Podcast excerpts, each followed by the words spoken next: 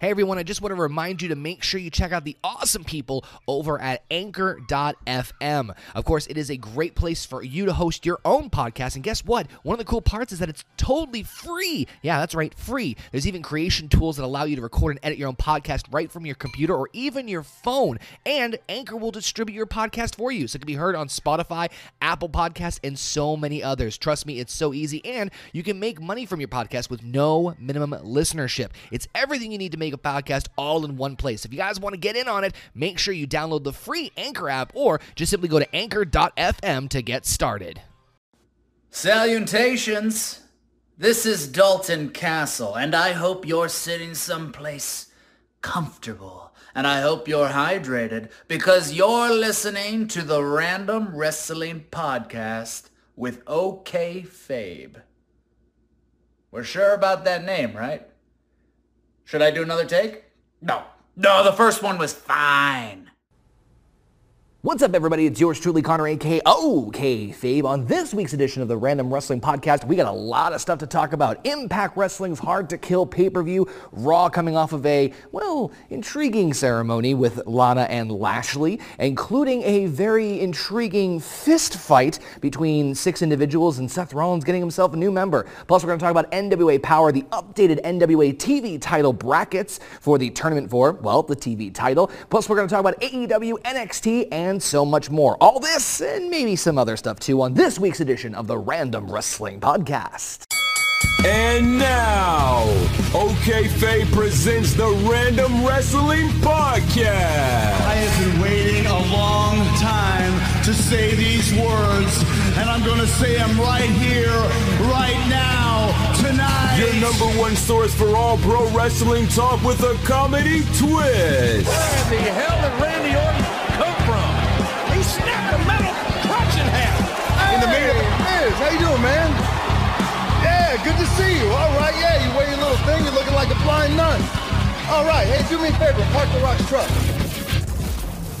What's going on, everybody? Is yours truly, Connor, aka OK Fabe. Welcome back to episode 108 of the Random Wrestling Podcast, right here, of course, on FITE TV, wherever you guys are watching this, of course, amazing podcast from. Of course, we're also on every major podcasting platforms. We're on Apple, Google, iHeartRadio, Spotify, and I'm pretty sure at least three or four others, names I can't even humanly pronounce. I mean, I think there's one that's called Popcorn, for God's sakes. I, I'm pretty sure it's called Popcorn. I'll have to go back and check. Maybe Podcast? I don't know. Anyway, we're probably on there too. Anyway, thank you guys so much for tuning in. I really appreciate all the love and support and interactivity. Make sure you hit me up on that social media too, at OKFabe on Twitter. I always love talking to you guys with everything involved the pro wrestling world. And man, I thought last week was busy with Wrestle Kingdom coverage and everything like that. I, I have to start to remember, uh, getting back in the groove of things, that really there's no off season in wrestling. There's no slow period. There's always something happening, especially lately. Lately, there has been so much boom with wrestling, and I know a lot of people say wrestling boom, and I debate that, but either way, you got to admit there is a lot going on in wrestling, uh, especially this week. And we're going to talk about all that, but don't forget, love to hear what you guys have to say about all this. Make sure you hit us up in the comments. Make sure you let us know on social media and anywhere or wherever you guys are watching this from. Love to hear your thoughts on everything that goes on in the week of pro wrestling. But let's start things off with what took place not last Friday, but the previous SmackDown before from the Ford Center in Evansville, Indiana. I kind of forgot to mention something on last week's episode, by the way. I talked about returns of Sheamus and return of um, uh, of the Wyatt, of Bray Wyatt himself, the Fiend himself, Bray Wyatt. But I forgot to mention the Usos, and I think that was something I glaringly just forgot to mention. And I will talk about the Usos' return and why I think it is a huge positive in a bunch of different ways, not just because of his association with Roman Reigns, but also because of the tag team division over on SmackDown. Speaking of which, we got a very interesting glimpse at what the future holds for the tag team division with John Morrison. Now, we did see John Morrison return last week in a, well, very brief segment where he basically came out of Miz Miz's dressing room. That was it. However, when it was announced that Miz TV was going to be hosting John Morrison, all eyes were on him to see exactly where things were going to go. Now, I will give them credit. I- do like the idea of Morrison turning into a heel. For those of you who missed it, he basically berated the audience saying Miz having one bad day and you toss aside what he was able to do and his illustrious uh, achievements in the last 15 years. I have to give him credit. It was a nice transition. It's hard to say whether or not I like Morrison as a heel or a face, but if anything, the potential of having the return of Miz and Morrison as a tag team has me smiling from ear to ear. Because if you haven't seen the dirt sheet stuff from back about a decade ago, like I said last week, you owe it to yourself to go watch it. Trust me, it is well worth it. And to be honest with you, the idea that we're even teasing a feud with the New Day, another great entertaining group, just makes me that much more interested in what they're going to do for the tag team division. Now, granted, we may have seen this before and it might get a little too comedic. So those of you guys who don't like comedy wrestling, it might be a little bit too much for you. But for me personally, I am 100% all on board with this. This is going to be fun. If they start bringing back some of the dirt sheet segments and you have New Day spontaneity and just craziness, it's going to be good stuff. Believe you me. So we saw that more, of course, with Morrison tur- turning on basically the fans within the first two weeks that he's been there, and of course assisting Miz to get a win over on Kofi Kingston, which just solidifies the friendship more. So I like this because Morrison isn't being thrusted into something huge right away. It's kind of like an easy transition right into tag team wrestling, and considering New Day are the tag team champions, this just makes me really excited. And I'll talk more about the tag team wrestling aspect when we get to the main event, especially with the Usos. But we also had some announcements announcements. It is Royal Rumble season, people. One of my favorite pay-per-views in the entire year is the Royal Rumble. And Unfortunately, there's one thing that's always been a thorn in my side the last couple of years when it comes to the Rumble. Now, the reason I bring this up is because we actually had the return of, yes, the greatest singer and composer and entertainer on SmackDown, and that is, of course, Elias. Elias, whom I wish to walk with, announced himself that he's going to be entering into the Royal Rumble. And while I have no problem with that, I'm actually very excited to see Elias make his return to SmackDown. The part that bugs me is the fact that he just announced it. I don't know about you guys, and I don't know how old you are or how back or far back you've watched wrestling, but I hate to even say this. Back in my day, they used to have Royal Rumble qualifying matches where you'd have two superstars fighting it out and the winner got to be in the Rumble and the loser didn't. Now, it didn't necessarily mean that the loser was completely out of the Rumble, but to me, it just elevated the presence and the importance of the Royal Rumble match. Now, I don't think you could unfortunately do that with the women's Royal Rumble just because the shortage of the women on the roster, you kind of have to put all hands on deck. I, I, understand that, especially with NXT being added on. But the idea that you just announce yourself to be in the Rumble, I don't know, it's kind of disheartening. I mean, you kind of, when you put someone like, oh, I don't know, let's say they did Roman Reigns versus Shorty G for a spot in the Rumble. I think you all know who's going to win that match. But it's just something about, again, making the Rumble match mean more when you have to fight your way to get into it. it. It's you have to qualify. You can't just say I'm in the Royal Rumble too. It, it just to me it takes away from the importance of it. I'm not saying you have to have 30 matches to you know make your, your list of the people in the Royal Rumble. I'm not saying you have to have 30 matches across the shows. Give me, I don't know, 10. Give me a couple of the top tier talent. Get some of the mid card talent. In fact, going back for a bit, if I can go off on a tangent here, SmackDown used to do this thing where they had, I think, four or five qualifying matches, and then the last one was a battle royal for everybody who didn't qualify, and the winner, the last one or two people would be entered in the Rumble. So it was like a redemption battle royal. Anyway, the point is, I wish they brought back qualifying matches. Just my own little peek. But moving on to something really fun and something I failed to really go into detail about last week as well was the love relationship between Otis and Mandy Rose. Um, a lot of people have told me on social media that the Otis Mandy Rose relationship is the best thing going on SmackDown right now. And I find it very hard to disagree with anybody. The emotions that Otis plays out, and I'm telling you right now, Otis is going to be a superstar. Like, now I know he is now, but I mean, he's going to be a bigger name once he breaks away uh, from Tucker as part of Heavy Machinery, which stinks because I like them together as a team. But you know the way that Otis has been spotlighted in this segment? I don't say it's a rivalry, but this program, it's just so fun. The little mannerisms that he does, the facial expressions, the just, you can tell he's having so much fun with it. Long story short, last week we saw Otis make a cake for Mandy, and of course Dolph Ziggler stomped on it, saying he's a loser, etc., and so forth. So Mandy actually baked him a cake in a apologetic form, and Otis seemed to take it very well. In fact, Otis was able to help distract Alexa Bliss to give Mandy the win for their match later on in the evening. So if there's any segment you're going to watch from SmackDown, go give that one some. And I'm, I'm curious to see where things build from there. I hope it's not cliche and we get a little bit of a swerve, but Either way, I'm enjoying the ride while I can. Now, we were supposed to have another women's matchup where we are supposed to have Lacey Evans against Sasha Banks, but Banks is, of course, out recording her rap album. And when Lacey Evans goes to find her, she actually gets jumped by Bayley, and the two have a little bit of a scrap backstage. Now, as far as the SmackDown Women's Division, again, something I failed to bring up last week, the SmackDown Women's Division is very perplexing, and it's unfortunately a, a, bigger problem of building up stars. Unfortunately, I feel, and this is just my opinion, that the SmackDown's women's division is suffering the most because they've put their two top stars, Bayley and Sasha, and they have really not developed any other ones. I'm not saying that Lacey Evans is not good or Dana Brooke is not good. It's a matter of perception.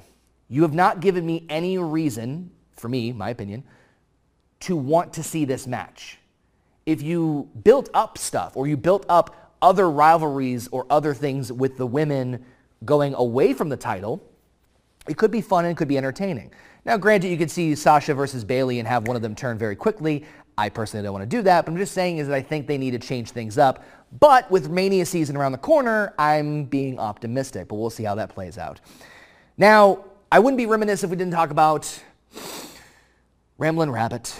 Yes, Rambling Rabbit. Unfortunately, Daniel Bryan was trying to be warned by Mr. Rambling Rabbit of the Firefly Funhouse and met his demise at the hands of, of, of Bray. Now, here's the weird thing. Rambling Rabbit has been taken out before. And so that's maybe why I don't have much gravitas to this. I need to stress again that I really think that this could be a very good rivalry and feud for both Bryan and Bray if they develop it well. Considering that we are about a weeks away from the Rumble, which means we have one more SmackDown in order to build this up properly, I'm a little nervous to see where things go, but we'll, we'll, see how, we'll see how things play out. And I'll give you guys my full preview on the Rumble on next week's episode, just in time as we're going to be doing, well, a Royal Rumble review. And I'll talk more about that a little bit later on. But it could be fun. I want to see where things go in the last couple of weeks leading into the Rumble match. I, I think they're going to keep it going after that, but we'll see. I also think it's probably going to be one of the better matches in the entire card. But let's also talk about everything else. IC title feud. Looks like we're getting a tease between Strowman and Shinsuke Nakamura, with even Strowman holding up the prestigious new design of the Intercontinental title, which, by the way, for the record, it is starting to grow on me, and I get why they did that. I know a lot of people were very, like, rolling their eyes about the whole idea of a new title and getting away from the classic design, but you can't really be that surprised when WWE is attempting to make as many of their belts, I don't want to say uniformal, but uh, that's the best way I can describe it. And honestly, out of all the newer designs they've introduced, uh, that's one, of my favorites. That, the UK title are probably two of my favorite recent designs uh, for the WWE Championships. Just throwing that out there. Strowman as Intercontinental Champion I think would be awesome. Uh, I wish it was as a heel, but given the circumstances, I understand at the same time. Now, let's talk about the main event. We had the Usos taking on Corbin and Ziggles in the main event. Now, going back to what I said before, the Usos also made their return to SmackDown last week, or two weeks ago at this point. And I failed to mention how excited I was for that. Because, number one, I love me some Usos. They're one of the best tag teams they've got going right now in the company, period. No questions asked. I think aligning with Roman Reigns makes the most sense. I know not everybody is a fan of the way the SmackDown main event scene is going right now. Um, and I'm not talking about Bray and Bryan. I'm talking about like Roman, Ziggles, uh, Baron Corbin kind of thing. I think adding the Usos is a great mix to kind of mix things up in that like co-main event spot. And honestly, given who else gets added onto it, I'm going to talk about that in a second. But I think bringing the Usos, especially aligning with Roman Reigns, is a very, very, very smart move. I mean, why not? Gives the Usos something to do in a, uh, outside of the tag team title, so you get Miz and Morrison to breathe with the New Day on one side. And on the other side, it gives a backup to Roman Reigns, so you can have these big, high-profile six-man tag or multi-man matches and interchange them with either the Usos or Roman and then the other three guys. I mean, it's been done before and it's kind of formulaic, but I'm enjoying it so far. And the main event was pretty solid too, until Roman, of course, got his hands involved and got himself a DQ. But we saw another return. Yes, we're going to keep piling on the returns on SmackDown. And we got the return of Mr. Bobby Roode. Yes, Robert Roode returned to SmackDown and aligned himself with Ziggler and Baron Corbin laying waste to the Roman Reigns and the Usos. Now, I really like this. And, and, and I think that I can, I don't want to speak for anybody. I can only speak for myself. Roode's run on the main roster has not been that great compared to his run on NXT. I don't think anybody can doubt that. Yes, he won the tag team title. Yes, he won the US title. But he has not been treated the same since he came up to the main roster. Now, I could go on for days about why that's happened or what the reasoning behind that is, but at the end of the day, it has not been that successful. Having him away from TV for a while and having him not really be a focus on SmackDown, then coming in and in- interjecting himself basically in one of the top programs on the show could be beneficial for his growth in 2020 if they know how to play it right. It doesn't do any good if you're not going to do anything with it and just have him be a third lackey. Roode was a great NXT champion. He wasn't one of the best, but he was a very good NXT champion. And if they bring any sort of remnants of that character to SmackDown to align with Ziggler and, and Corbin, it could mean really big things for him. And I hope they do. We'll just have to see how it plays out over on SmackDown. But of course, that's just me. I'd love to hear your thoughts on this as well.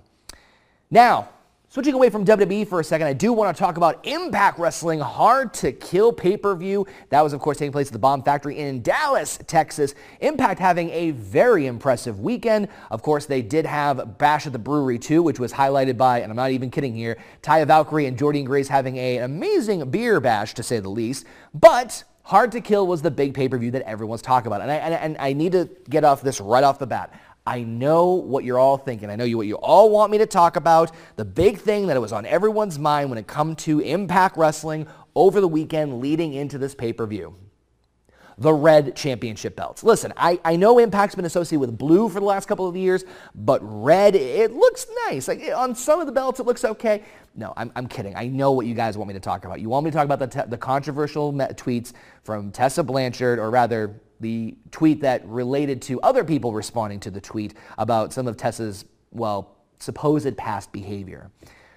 I'm not going to go into detail about that. I don't want to, I know I talked about social media stuff last week on the, on the show, but I really don't want to stern too much into that. The bottom line is, you know, that's a whole different scenario and that's a whole different thing. I'm not condoning anything she allegedly did. I want to focus more on the positivity of how good Hard to Kill was. Now, I know a lot of people tend to joke about impact sometimes and, and sometimes don't even really pay attention to it, but believe you me, you owe it to yourself if you have the chance to definitely check out the Hard to Kill pay-per-view, of course, on FITE TV. This one was very surprising. There was a lot of matches on here that were very, very good that I want to just kind of really quickly go over with you guys. We had Ken Shamrock defeating Madman Fulton. It was, if anything, it was very impressive how great Ken Shamrock, yeah, the Ken Shamrock, former Intercontinental Champion Ken Shamrock defeating Madman Fulton in a great matchup one-on-one. Uh, I was just blown away how in great physical shape Ken Shamrock is and, and how great he was able to pull off in the ring. Just very impressed with that. Ace Austin retaining the X Division Championship over Trey, and I love the story they did with uh, with Austin kind of hitting on Trey's mom. I thought that was kind of funny. Um, just and, and, she was even in the, at ringside for the whole thing, which was really fun. But the women's matchup, Taya Valkyrie defending the Knockouts title in the three-way against both Jordynne Grace and ODB. Of course, we had John E. Bravo distract the referee as Jordynne seemed to get the victory here, but Taya Valkyrie sneaks things in. I love the finish to that. Leaves the door wide open for another match between Jordynne Grace and Taya Valkyrie. I think it's just a matter of time before Jordynne Grace gets that Knockouts title. It's not a matter of if, it's a matter of when. That being said, I was kind of a little bit let down about, about that particular match. It's nothing against the three women. All three are amazing in-ring competitors. Just something was a little off that night, but still might want to give it some love because it's the knockouts.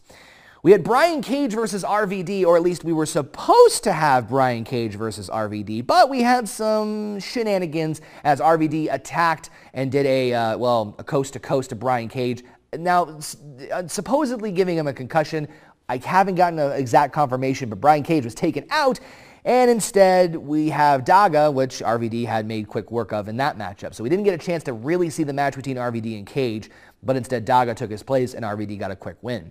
And I would be remiss if I didn't really talk about the intriguing rumor that not too long after this match, I'm not even kidding you, moments after this match, social media went ablaze that apparently, supposedly, allegedly, Brian Cage is on his way to AEW. And let me just say this for the record. If this is true. That is a huge pickup for AEW. Um, I like the fact that they're going after more established independent talent than they would for like former WWE, TNA, well, I mean, former Impact Wrestling names. But I think Brian Cage would be a very unique fit because if you look at the AEW roster, except for maybe Wardlow, there really isn't anybody like Brian Cage. And supposedly Cage was actually looking to work more with AEW in the past, but because of his contract with Impact, it was kind of a you know different situation, especially when he was the world champion at that time.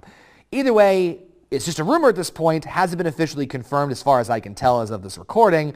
But if it is, huge pickup for AEW. Looking forward to that. We had Eddie Edwards defeating Michael uh, Elgin in one of the best matches of the entire night. Honestly, I rank it up there as one of the best. There are two, and I'll get to the other one in a second. Amazing matchup between the two with Edwards getting the victory. Got to give some love to my fellow Massachusetts native Eddie Edwards. Uh, Moose defeating Rhino in a no DQ match. This one was a little bit slower paced, and I know Moose did not, even though he came out on top, did not come out of this thing without any injuries. Hopefully he's recovering very well, but just wasn't, I just didn't feel the, the, the chemistry between the two of them going at it. Uh, the North retaining their Impact World Tag Team titles in a handicap match against Willie Mack. Unfortunately, Rich Swann was supposed to be Willie Mack's tag team partner, but was not able to make it. I believe it was due to an injury. I cannot have that confirmed at this time. But I will give a lot of credit to Willie Mack. Willie Mack had an incredible performance that I thought was going to be an elevated squash match because of its nature. And you think, well, of course, Willie Mack's not going to win the, the tag team titles by himself. But legitimately, there were a moment or two where I thought that maybe, just maybe, Mack was going to win the title. And they could have turned that into an interesting storyline with maybe Swann coming back and just wanting the title and Mack saying you didn't do anything to earn it. But either way, amazing performance by all those men. Great, great matchup. And of course, I'd be remiss if I didn't talk about the world title match, Sami Callihan versus Tessa Blanchard. And for the first time in history, to my knowledge, a female, a woman is now the world's heavyweight champion for Impact Wrestling. Now, a couple things here. Obviously, I know a lot of people were talking about the controversy surrounding Tessa's, well, tweet that opened up the floodgates on social media. I'm not going to be talking about that like I mentioned. I want to focus more on this. This matchup was incredible. It was very dramatic. It was very back and forth. It was very, very well done. I like the Eddie Edwards Michael Elgin match by a hair more, but this one was another one that was up there. Like I said, I had two favorite matches of the night. Tessa and uh, Sami Callihan were one. Michael Elgin and Eddie Edwards beat it by just a hair. Tessa winning was so emotional. It was a great night for her you know, unfortunately, a lot of people wanted to talk about like, okay, their, you know, impacts in a sticky situation. Do they not give her the title based off of the controversy and, and supposed allegations towards her? Do they not? I think that it was a smart move to have her win the championship. I don't understand the, the negativity towards it either. It's just, it, it baffles me a little bit that there was some negativity towards it. I understand if it was in connotation towards the allegations. I, I understand that. But at the end of the day, as far as her in-ring comp- performance is concerned, I think she definitely earned it. I'm very curious because it seems, especially what we saw in Impact this week, that they aren't done yet. And we've got uh, Redemption right down the road, or sorry, Rebellion right down the road, and then Lockdown not too far after.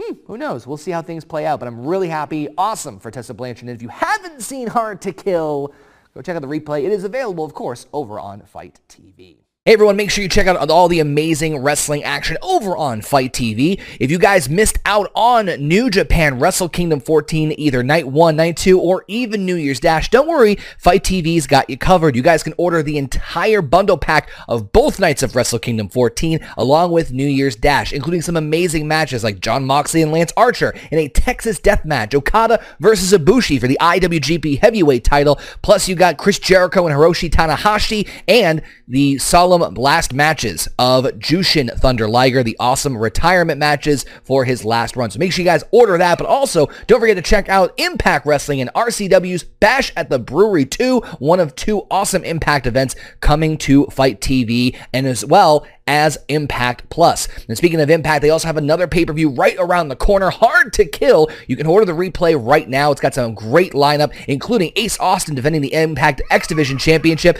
Taya Valkyrie in a three-way for the Knockouts title against Jordynne Grace and ODB, plus the intergender match for the Impact World title as Tessa Blanchard challenges Sami Callihan for the title. Plus, last but certainly not least, the National Wrestling Alliance makes its return to pay-per-view on FITE TV with Hard Times. It's the return of the NWA TV title, the finals of the tournament to crown the new champion, plus all the amazing action that the National Wrestling Alliance has to offer. So make sure you check out this and all the amazing stuff available on FITE TV.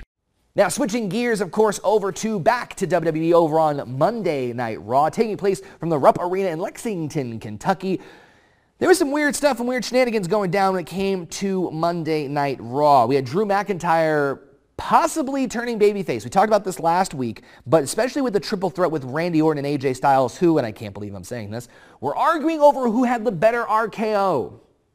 Why are you guys arguing about this? Orton's been doing the move for what, at least two decades? Almost two decades. Pretty sure two decades at this point, if not really close to it. It's his move. AJ can do anything. I mean, AJ can almost do any sort of move.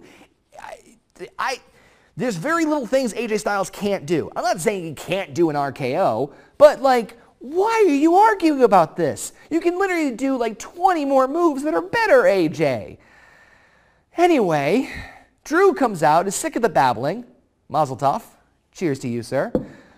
But then he beats him. Sweet. I'm all for that. I, am very interested to see Drew's role in the Rumble. Now, I'm getting a little ahead of myself here talking about the Royal Rumble again. But I do like this subtlety they're doing with Drew, and I think this is a great opportunity to turn him babyface, which seems like the direction they're going. I don't know if this means that Drew is slated to face the Beast for the championship at WrestleMania. At this point, we have had no sort of rumors or rumblings, no pun intended, of what is going to happen and who Lesnar is going to face at WrestleMania for the WWE Championship. There's been no real indication on any side. Like there's been no feelers.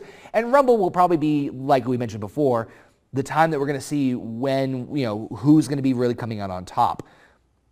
I'm not saying I'm going to be mad if it's not Drew.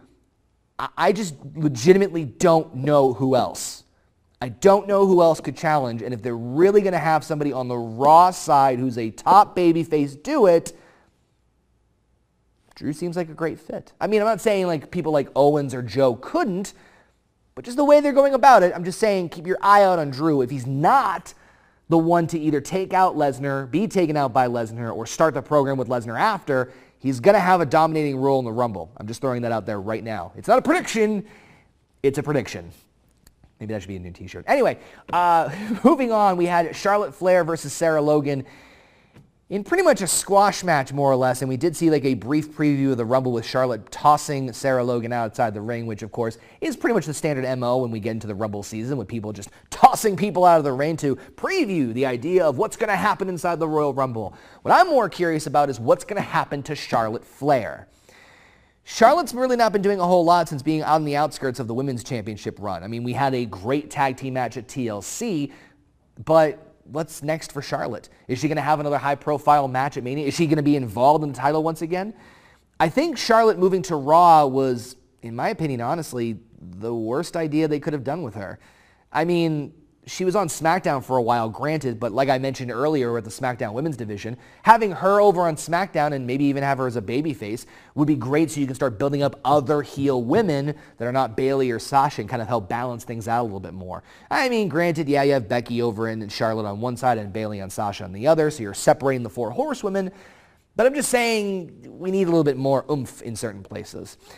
But speaking of the Rumble, we, of course, had the return of Heyman and Lesnar in arguably the best segment on Monday Night Raw this past Monday when, as Heyman continues his usual shtick about uh, Lesnar winning and dominating and conquering and such, out comes another champion, the WWE 24-7 champion, R-Truth. You know, when R-Truth is in the ring, and it's going to be with Brock Lesnar, you know it's going to be some good stuff. And it was. Because Truth, like his usual shtick, his, I can't, I'm trying to remember what he called himself, the 24-7 TV Kentucky champion. Uh, you have to go back. You trust me, you need to go watch the segment itself. Declares that he's going to win the Rumble by tossing out Paul Heyman. Yep, he's going to win the Rumble by eliminating Paul Heyman. If you love R-Truth stuff, I'm telling you, you, you will love this. And I do. I love every time R-Truth is involved. And again, you can tell the guy's just having fun. Of course, Lesnar's even laughing his butt off. Of course, it doesn't take long for Lesnar to also get in on it and completely obliterate R-Truth. Now, in an interesting little twist, Mojo Rawley not too long after this sneaks and slides in and actually pins R-Truth to become 24-7 champion, not being a total idiot. I'm that smart move. Why didn't anybody else think of doing this? Seriously. But in any case, a lot of people are saying they kind of wish that Lesnar would pin Truth and become the 24-7 champion, which I'm like, please no. The 24-7 title is a comedic shtick of a championship, which we know its role and purpose. If Lesnar wins the thing, we're not going to, it's gone. The thing's gone. It's not coming back if Lesnar's winning the 24-7 title. So let him beat him up, Truth. It, it, makes sense to me. I'm fine with it. Lesnar does not need the 24-7 championship. We will never get it back. Never. Trust. You want to go to his farm? Get no. I'm good. I'm good. Besides, the way the amount of times that Lesnar shows up, it wouldn't be the 24-7 title. It'd be like the once a month or twice a month championship. Anyway, Lesnar will be back on Raw this coming Monday night as we head on home towards the Royal Rumble.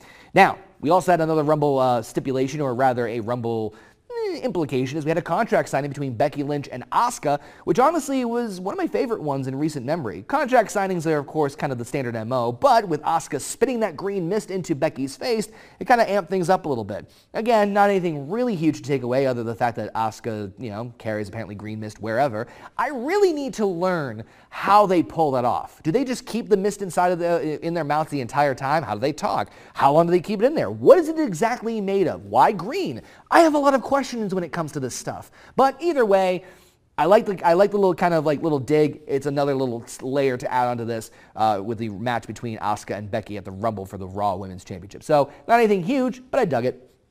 We had another awesome match between Aleister Black and uh, Buddy Murphy. Great singles matchup. Third time in a row though that Buddy Murphy got the loss.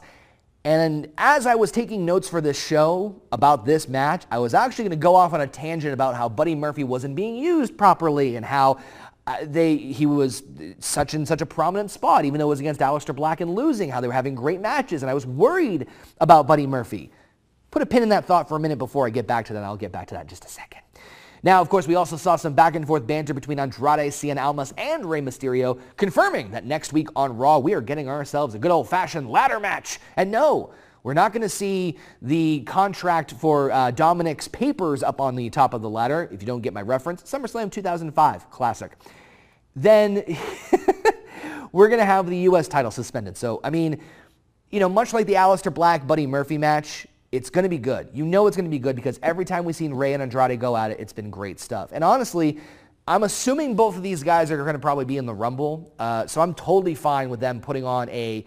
We know we're going to get at least one very good match on Raw next week. You know what I mean? Unless they make it a squash. But, you know, Rey and Andrade have been putting on very good matches every single time they step into the ring. So why not? Why not have them go at it one more time in the ladder? And again, if both these men are supposedly going to be in the Rumble anyway, might as well. This is not something that's not uncommon when it comes to the mid-card championship, when it comes to Rumble season. Usually you see a lot of more championships being defended before the Rumble, mid-card, tag, women's, etc. Since a lot of focus tends to be driven so much on the Rumble matches themselves, say, hey, win-win for me. And like I said, we at least get one good match on Raw next week. But put up your dukes, folks. It's time for the fist fight. Now, with the fist fight, there was one really big question I had about the fist fight. I'm sure you guys had the same question too. What's a fist fight? What is this thing? What is this? It may I was baffled. We literally had a six-man tag team match last week on Raw, Seth Rollins and the Authors of Pain against The Big Show, Kevin Owens, and Samoa Joe. We had a rematch between all six of them in a fist fight. And please, I'd love to see people and love when people try to explain the differences between a fist fight, a street fight, a no holds barred, false count anywhere. Oh, and um, no, that's pretty much all the big ones. They're all kind of blurring together. So the fist fight rules were very simple. Anything goes and the ref stops the match. So anything goes until the ref stops the match. Declares that the other team can't compete. And you have to, you have to, you have to take out all three guys. So essentially, the best way I thought about it going into this was like a last man standing. So not necessarily the count of 10, but basically when the referee's like, you can't go anymore, you can't go anymore. I don't know why they just called it, you know, six man tag, last man standing, maybe because of the 10 count, whatever. The fist fight was, well, it was a fist fight, all right. It was basically a giant wild brawl. There were some fun moments. If you haven't seen the gif of Kevin Owens parkouring his way off of the Raw stage, get off the internet and go to the internet and make sure you check it out. It is, it is quite a treat. It is, it is very, very, very fun. But the big thing that everyone took away was the fact that, of course, the heels won. Oh, uh, Rollins, the authors of pain, got the victory over the babyfaces because we have a new member of the group. Buddy Murphy ended up turning, well, he was already heel, but joining with Seth Rollins and the authors of pain to help them get the victory. So now we have a new four-man stable. Now, what's funny is that lately, I feel like in general, we've seen a lot of, he, of a lot of factions in pro wrestling. I mean, you know, when I was actually doing notes for Worlds Collide pay-per-view uh, during Rumble weekend, you think about all the factions that are going on right now. NWA has Strictly Business. We have NXT having the Undisputed Era. AEW has the Nightmare Collective. They also got MJF's little collective going. The Dark Order, you could say, is a faction. You have um, you have UK has Imperium, Gallus on the NXT UK side. Now Raw has this one, and SmackDown even has like Roman Reigns and the Usos. There, there's a lot of factions in wrestling right now. And I'm not saying they don't work. You just have to kind of balance them out right. I think adding Buddy Murphy was a very smart decision. Now, granted, you could have put a lot of other pe- different people in there, but considering that Murphy really wasn't doing much other than putting Aleister Black over, why not add him to the group? Different dynamic, different style, and you know he can go in the ring. Yeah, it's a little random, I'll give it that, but I, I know what's going to be in the long run. The big thing for me about adding Buddy Murphy to the team of Seth Rollins and the Authors of Pain is simply this. He needs to get major victories really quick in order to be seen as a credible addition to this group. Authors of Pain have great reputation. I mean, they haven't been utilized that lately, but they have a very decent reputation. Long-running NXT Tag Team Champions, dominating Raw Tag Team Champions. Seth Rollins' work speak for itself. Like him or hate him, his work speaks for itself. But Buddy Murphy, despite being cruiserweight champion, has not really had a whole lot compared to his other, well, stablemates. Nay. In fact, he's been really on the losing end, obviously. So as long as they give him some really credible wins while he's with Rollins and the Authors of Pain, I don't even care if it's with like shady interference or like some sort of BS shenanigans. Just give him the victories. That'll make him look good. That'll build him up, and that'll build up this new stable up, which they haven't come up with a name yet as far as this recording is concerned, but Love to hear what you guys would call. Let me know your thoughts uh, on social media, comments, wherever you guys are watching and or listening to us from. And speaking of which, speaking of Seth Rollins, if you guys are a fan of my stuff and want to support the stuff, make sure you check out the Patreon page, patreon.com slash okfabe, we get to do a bit of a preview, well, a bit of a deep dive into the recent heel turn of Seth Rollins. You can get that plus some other cool bonus goodies, including Wrestling Retrospective, which is a series by myself and my good friend Jake DeMarco as we deep dive into the chronicle career of former wrestlers and chronicle their entire career. In fact, the new one is out now with Bruno Sammartino. You can listen to it a month in advance so you want to check it out and support? Check it out, patreon.com slash okfabe. Hey everyone, the Royal Rumble is right around the corner. And speaking of Rumble, you know me, I'm a big fan of WrestleRumble.com. Hey, you guys like predicting what's going to happen at pay-per-views, right? Well, now's a chance for you to get some cold hard cash in on the deal. Wrestle Rumble is a great way for you to put your money where your mouth is as you pick who you think is going to win pay-per-view matches. Now, this year is special because not only are they doing the Wrestle Rumble Royal Rumble Pick'em contest where you can win up to $500 cash, but they're also doing a Royal Royal Rumble Wild Prop Pick'em. Think of it kind of like some bizarre antics and some weird questions, like who's going to enter the men's Rumble at number 30, or who's going to enter the women's Rumble at number 30, and which wrestler will have the most eliminations in the men's match. And trust me, that's going to be a quite a doozy. So you want to enter in all of these. One entry is only $10, three entries 20, and five is only 30. I'm no mathematician, but I think I know which is the best deals. What are you waiting for? Head over to WrestleRumble.com, hit them up on social media at WrestleRumble, and tell them Mr. OK Fabe sent you. Now, switching over to NWA Powerrr.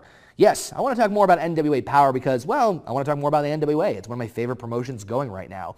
Of course, NWA is heading into hard times. And no, I don't mean they're financially in trouble or some sort of contract dispute. No, that's the name of their pay-per-view, Hard Times. NWA Hard Times is coming right around the corner, January 24th, of course taking place from, I'm going to call it the NWA Arena in Atlanta, Georgia. And I'm really looking forward to it. And what I just found out from this past taping was a lot went down, including Nick Aldis invading Ring of Honor. It was a big story over the weekend with the NWA's champion basically infiltrating Ring of Honor's show and declaring, I don't want to say declaring war, but, well, we're going to have ourselves a match. It was announced on NWA Powerrr this week that Nick Aldis has some beef with, uh, with Marty Scurll, of course, currently in Ring of Honor, but Flip Gordon wanted to stand toe-to-toe with the champion, and he will stand toe-to-toe with the champion at hard times. Nick Aldis will go one-on-one with Flip Gordon in a ROH versus NWA match. And let me just say this for the record. As much as I love Flip Gordon, local boy from Massachusetts once again, the NWA champion, man, you're, you're in deep trouble. And, of course, Aldis did remind us this is not the first encounter we've seen these two go at it, but I'm still standing with Aldis. Hashtag, I stand with Aldis. But speaking of Aldis, we had a huge six-man tag team match with Team Aldis taking on, well, Team, team Ricky Morton.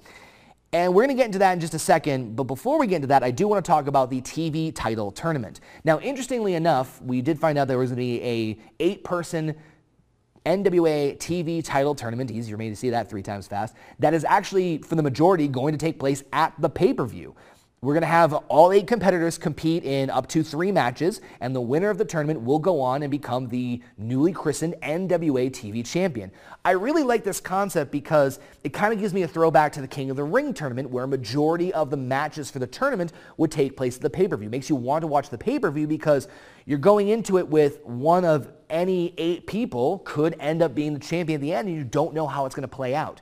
I love that idea. It's a padding of the show, but I'm not going to complain. It gives that un- another sense of unpredictability because anything can happen in these matches, and I am all for it. And real quick, just want to give you the updated brackets.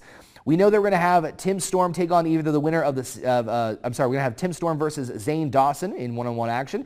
We're going to have Ricky Starks versus an open spot, which they have confirmed there are two open spots in this tournament, and they are two non-NWA wrestlers. Could be from ROH, could be from somewhere else. We know Zicky Dice will also take in that last open spot. Uh, we know the question mark are also going to face the winner of the Thomas Latimer and Trevor Murdoch match that's taking place this coming Tuesday on NWA Powerrr. Really looking forward to this tournament. It's going to be fun, and you know I'm going to be watching it. And make sure you hit me up on social media on Twitter at OKFabe, because who knows? Maybe I might do uh, a bit of a contest in reverse a hard time. So keep your eyes out for that for sure.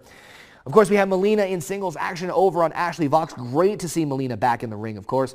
Granted, this isn't the first time we've seen her back in the ring in NWA, but still a fun matchup nonetheless.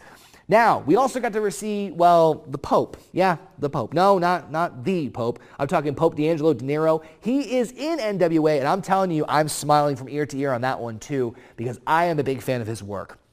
Now, what I found very interesting was that he was looking to assist or give credence to Outlaw Inc., which of course is Eddie Kingston and uh, Homicide.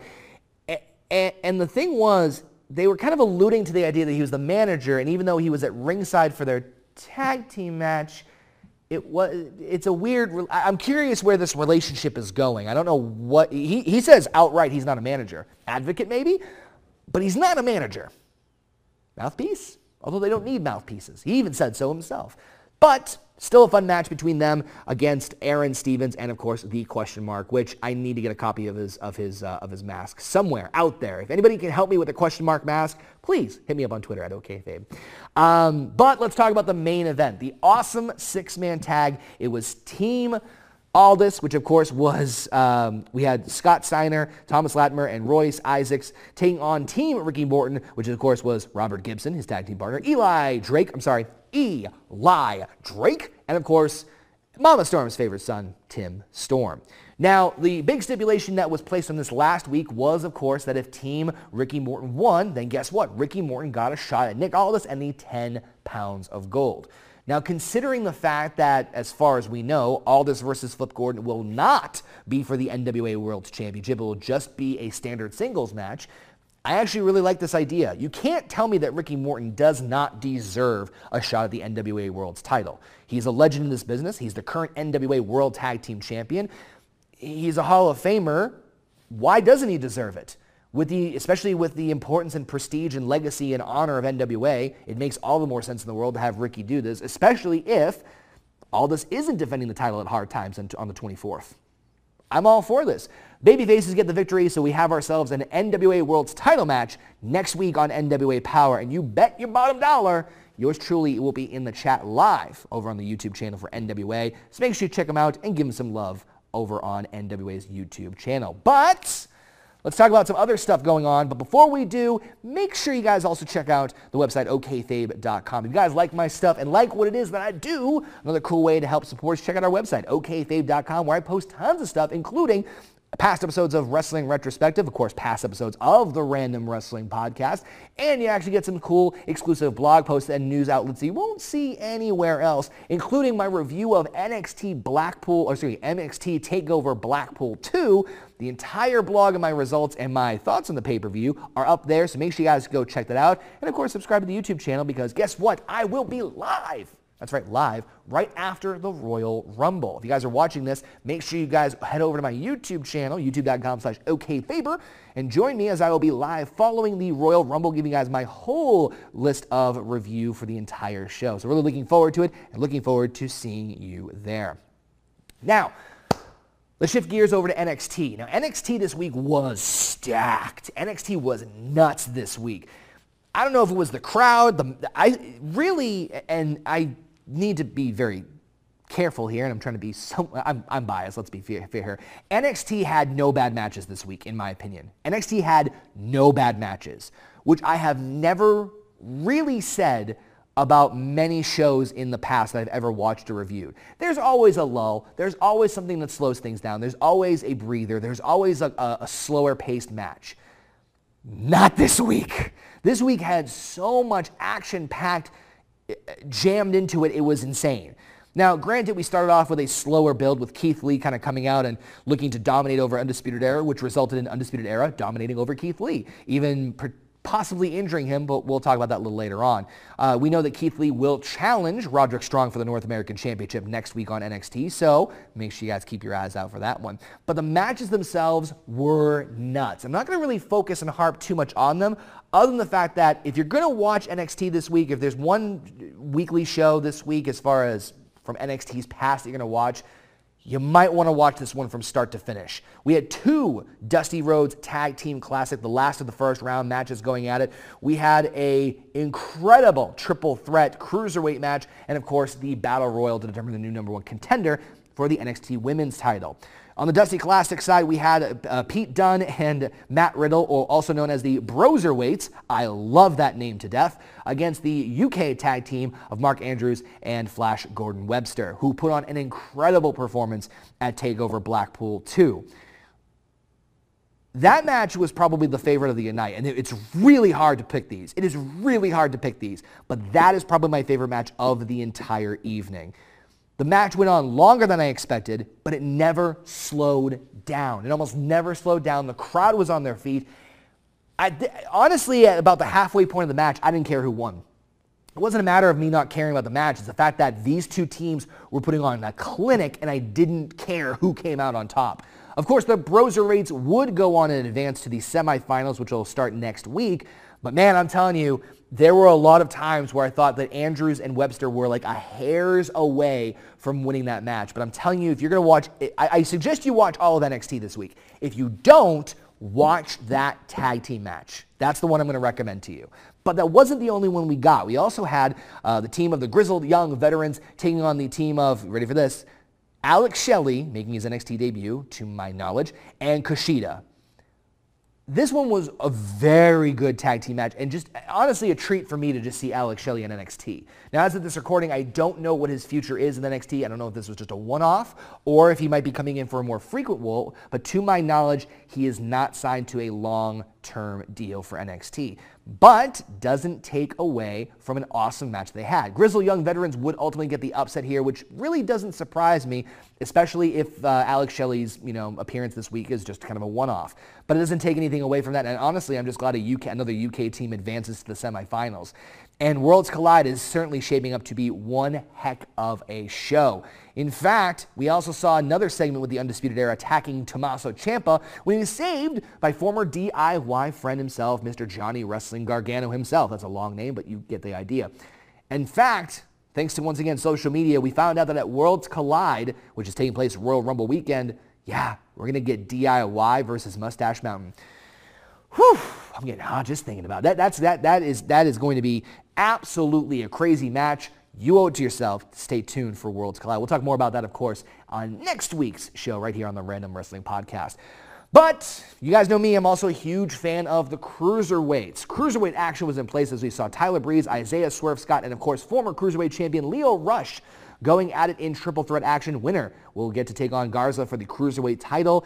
Well, one of them will face off against two other UK members and Angel Garza for the cruiserweight title at Worlds Collide. I thought it was just a one-on-one match until they like revealed the graphic at the very end because I thought I misheard the commentary, but nope, it's actually happening. We're having a fatal four-way cruiserweight match for the NXT cruiserweight title at Worlds Collide. But this triple threat was still fun. It was really weird slash cool to see Tyler Breeze fighting for the cruiserweight title. I know that he's uh, been in 205 Live for a little while now and kind of bummer because, of course, Fandango out with another injury, which is very unfortunate. Hopefully gets well very soon. But still, it was fun to see the different styles going at it. Lio Rush is just an insanely fast. Tyler Breeze was very charismatic, and Isaiah Swerve Scott, who ultimately won the match, was just insane. Very fun, and all the more reason why I am so happy that the cruiserweights are now on NXT.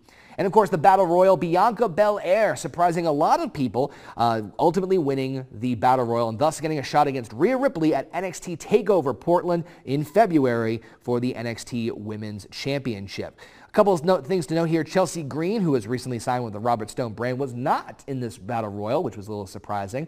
But given the fact that it seems like they're going to have bigger things for her, I'm kind of glad they decided not to go that route. Uh, maybe they'll put more focus on her and start building her up a little bit more. Uh, on the other hand, we also saw Shayna Baszler enter this Battle Royal, which to my knowledge, she was not announced beforehand, so that was a little bit of a surprise. And Mercedes Martinez, the recent signee and 19-year veteran, was also in the Battle Royal, which of course just made me happy. There was even a moment between Mercedes and Shayna Baszler because of how well they are, well they know each other. So it's just very cool. I kind of hope they do a little bit more with Mercedes and, and Shayna Baszler. If Shayna's not going right up to the main roster and you know maybe even winning the Women's Royal Rumble match, hint hint, then maybe they'll do something with that. I, I don't know. I think it would be very cool to see. So I'm looking forward to that. Not to say that it's not uh, frigid up here in Massachusetts, but it's pretty cold, which made me all the more infuriating to see Bash at the Beach sun, sand, and a whole lot of wrestling. Yes, AEW decided to bring back a special theme for this week's Dynamite as they decided to do Bash at the Beach and homage the old school WCW Bash at the Beach pay-per-view, complete with 80s retro looking themes and of course sand, surf, and so much wrestling. Yes, so much wrestling. I know it's fun, but it's wrestling too. This was an interesting show, and before we even get into the show itself, I have to say that I like the idea of them doing special themed dynamites. I know that they don't do many pay-per-views, uh, at least not yet. As of, as of this recording, they were only doing four for a year, at least presumably. And I kind of like that because it makes the pay-per-views seem that much bigger. But I also like the idea they're doing special AEW Dynamite episodes because it gives the shows a little bit of a unique distinction, a unique feel, and then gives a little bit more of a build when you get into the pay-per-view. So it gives like milestone moments, which I kind of dig. Plus, it's free on TNT. Gotta love that. Which by the way, I do want to give a little bit of a quick note here. It was announced earlier this week that AEW was able to sign an extension to the end of 2023. So you guys who love Dynamite, you are in for Dynamite action on TNT every single week for at least till 2023. Considering the Dynamite's only been on the air for a couple of months, that is a huge, awesome milestone. So kudos and congratulations to the awesome people over at uh, All Elite Wrestling. Gotta love it. We started off with a fatal four-way tag team match. The winners will face SCU for the tag team titles. We had Santana Ortiz against Omega and Hangman Page, the Young Bucks, and of course the best friends with freshly squeezed Orange Cassidy at ringside. This was just a treat. I feel like sometimes that AEW can go a little too crazy with matches. I mean, I'm not going to complain and say that it was way too much. There's been a handful of times I've said that, but I felt like this was a very good balance. Now, I know a lot of people were saying on social media, but what about the ranking system and what about this and that? Well, the ranking system did reset at the beginning of the year, so it's still a chance for them to have fresh opportunities. And kind of build up their repertoire and build up their, well, their stats for the year. So I'm not all against it. And honestly, this matchup I thought was pretty well balanced. You had great action, great drama. I specifically really liked the fact that Hangman Page and the uh, Hangman Page, Omega, and the Bucks were kind of doing this weird thing where like, yeah, we're teammates, but we're also enemies. We're friends, but we're also fighting for the same thing. It was it was nice that they at least acknowledged that. I don't think it's going to go anywhere, but at least they're not like saying like, oh yeah, well, we're just going to, you know, the, I, I kind of like that they actually put some thought into it. There was some, you know, psychology with it. Best friend moments with Orange Cassidy were, of course, a treat. I love the giant superplex where even Orange Cassidy, still hands in his pocket, decided to do the superplex, which I thought was really, really fun. Uh, ultimately, it would be Hangman and uh, Omega getting the win here. I was actually a little surprised. I thought either the Bucks or Santana Ortiz would get the victory, but I'm certainly not complaining. Means we're going to get ourselves Kenny Omega and Hangman Page against SCU in the future. And speaking of Page, just to put a brief note in this, I do love the fact that Page is kind of doing this whole thing where maybe he's had a little too much and he's starting to act out and being aggressive and, and looks like they're putting the planting the seeds for a potential heel turn, which I'm really, really digging. You know it's going to explode, and I hope that they just kind of pace themselves a little bit when it comes to this. Not that I'm, the MJF and Cody thing, I, I was just surprised how quickly they pulled the trigger on that, but I'm just hoping they let the Page thing simmer a little bit more. That's all I'm saying. But speaking of Cody, Cody did come out right afterwards and of course talked about the stipulations that uh, MJF had set forth in for the, well, the shot of fighting MJF for the next pay-per-view. And the stipulations were as follows. 10 lashings, can't touch MJF until the pay-per-view, and has to face Wardlow inside a steel cage. And Cody, building up the amazing tension and suspense, did agree to all three. Now, they did announce that February 19th, Atlanta, Georgia, is where we're going to see Cody take on Wardlow for, well, the, the, for, the stipulation for MJF. Uh, we know it's going to be Steel Cage against Wardlow. It's going to be a fun match, and I like that because it's another build. Like I was saying with the AEW special Dynamite episodes like Bash at the Beach, it's another, you know, they're building up to future matches, which I like. It's not a pay-per-view match, but it's another, it's a big milestone match, which I get. I thought honestly they maybe do it for the beginning of February, but hey, middle of February is just as good too. But again, the bigger picture is I like the fact that they're building towards and, and putting another major milestone going into this whole thing. Now, unfortunately, to me, the biggest uh, missed opportunity here was the women's match. We had Brandi and Mel taking on Kris Statlander and Hikaru Shida in a women's tag team match, and here's the thing. The Nightmare Collective idea is an intriguing one, and I, I, I kind of see where they're going. Awesome Kong was supposed to be part of this match, but apparently was not cleared to compete. And I think the whole premise of Brandi and Awesome Kong are intriguing and, and adding more people to the stable and whatnot. Um, how Cody's not involved with this, I'm not really sure. But then again, I think Cody doing his own thing with MJF is kind of, I'm kind of glad they're separating the two of them out. Um, but I got to tell you, this was this was the low point for the show for me this week, and it stinks because it's nothing against the women. It's just there's a lot of confusion over what what's going on. I think, and I'm theorizing here, I could be wrong. Please, everyone can correct me if I'm wrong, and I invite anybody to. I think what they're trying to do is they're trying to establish a side rivalry for the women's division away from the uh, AEW Women's Championship.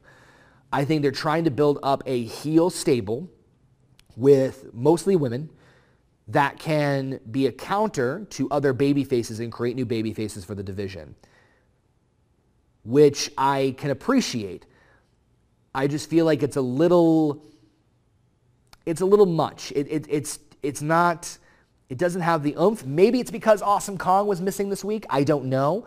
But it just, it really wasn't. And unfortunately, the crowd wasn't into this match either. I appreciate the effort, but it just really didn't click for me this week. Maybe we'll see how things play out, but just eh, a bit of a miss in my opinion. We did have a pretty solid match between Sammy Guevara and Jon Moxley, with Moxley winning via submission of all things, which just caught me off guard. What was even funnier was, of course, seeing Moxley drive up in his new Ford, which, of course, he was given by the Inner Circle. But that victory over Sammy Guevara was relatively short-lived. Didn't take long for the Inner Circle member Santana Ortiz, Hager, and Jericho himself to jump Jon Moxley, even taking a spike from, well, Jericho's very aggressive jacket and hitting him in the eye with it. Now, I love uh, nods to old school. I love nods to um, the you know homage to the past. And this instantly brought into my mind when the Road Warriors turned heel and used one of their spiked shoulder pads to blind Dusty Rhodes. In fact, uh, shout out to Jason Solomon of the Solomonster Show, uh, Solomonster Sounds Off. He actually pointed out that not only they, it was a nice homage there, but Tony Schiavone and Jim Ross were actually on commentary during that Dusty Road Warrior segment, and it was just funny to see it done again here. Um, I think this works in a lot of ways. Obviously, we don't think Moxley is really blind. He could be. He could very well be injured. And tying into the end of the show, I think that was a great way to do it. It fits Moxley's character perfectly, gives him a bit of a disadvantage going into his presumed title match against Chris Jericho. He does have to fight off against Pac next week, but we'll get to that. But I like it. I think that it's, it's if they, it, I, as long as this is the extreme of it, if they don't go any more extreme with this, I just hope that's the case. And in fact, considering the pay-per-view is a good month or so out, as far as I can remember, I, I think it's a smart move because now you can see, well, is Moxley going to heal in time? Is he going to be able to be cleared to compete? I mean, granted, he's competing next week, but I, I do think this fits Moxley's character and is as extreme and crazy and out there as it may be. First of all, it's not the most crazy, extreme, out there thing we've seen in wrestling. And second, I think it fits well going into the story with Moxley against the Inner Circle. Eye for an eye, uh, bubbly for a bubbly? Yeah, we'll, we'll, we'll just go with that. Uh, the six-man tag team match was also up next as we had MJF, The Butcher, and The Blade taking on Dustin Rhodes, QT Marshall, and I'm not making this up, the returning Diamond Dallas Page. DDP made his return to the ring in, I think, uh, what, at least four years? I think the last time I saw him was a Battle Royal. Uh, and it was really fun. The crowd was super into it. Really cool to see a, uh, to the crowd really behind DDP. DDP pulling off some impressive moves, looking great, by the way, which I believe, and I could be wrong here, 61 years old? Insane that he's, he looks that good and can still, can still go to the level he does. Uh, MJF was an absolute treat as the heel, milking it up, loved everything about his performance in this matchup. Of course the heels were to get the victory here. Of course, MJF, Butcher, and, Bunny, and Blade were supposed to get the victory. Of course they did. Uh, but it didn't still take anything away. I liked it because it kept Cody and MJF away from each other for a little bit, but at the same time gave a little bit of spotlight to DDP. Much props and mad respect to uh, DDP for coming out tonight on AEW. Of course, the main event, like I mentioned, was Pac against Darby Allin, with Pac getting the victory in a very fun matchup. But of course, it was the ambulance um, busting out of Jon Moxley, or rather Moxley busting out of the ambulance, I should say, getting a little tongue-tied there, coming out, eye patch and toe, saying that he doesn't care if he has one eye, two eyes, no eyes, no arms, no legs. He's going to come out and he will face Pac next week, and the winner of that match will challenge Jericho for the AEW World Championship. Again, like I mentioned earlier, I think it fits with the character perfectly. I think that it's a, uh, a great little build. I want to see how things play out from there. So, but that's all just my opinion, guys. I want to hear what you guys have to say about all this. Let me know your thoughts about everything that went place in, uh, took place this week in pro wrestling. Of course, you guys are watching this on FITE, YouTube, Facebook, or of course, TV, wherever you guys listening this from. Hit me up in the comments. Make sure you download the podcast on all the major audio platforms. We're on Apple, Google, Spotify, iHeartRadio, and so many more. Again, ones I don't even think know or haven't even been created yet but we'll probably be end up on there too. So make sure you guys leave that awesome Dave Meltzer five-star rating. And of course, check us out on social media. Hit me up on Twitter at OKFabe. Always love to hear from you guys. Thank you so much for tuning in. I appreciate the continued love and support. Take care, and as always, take it easy.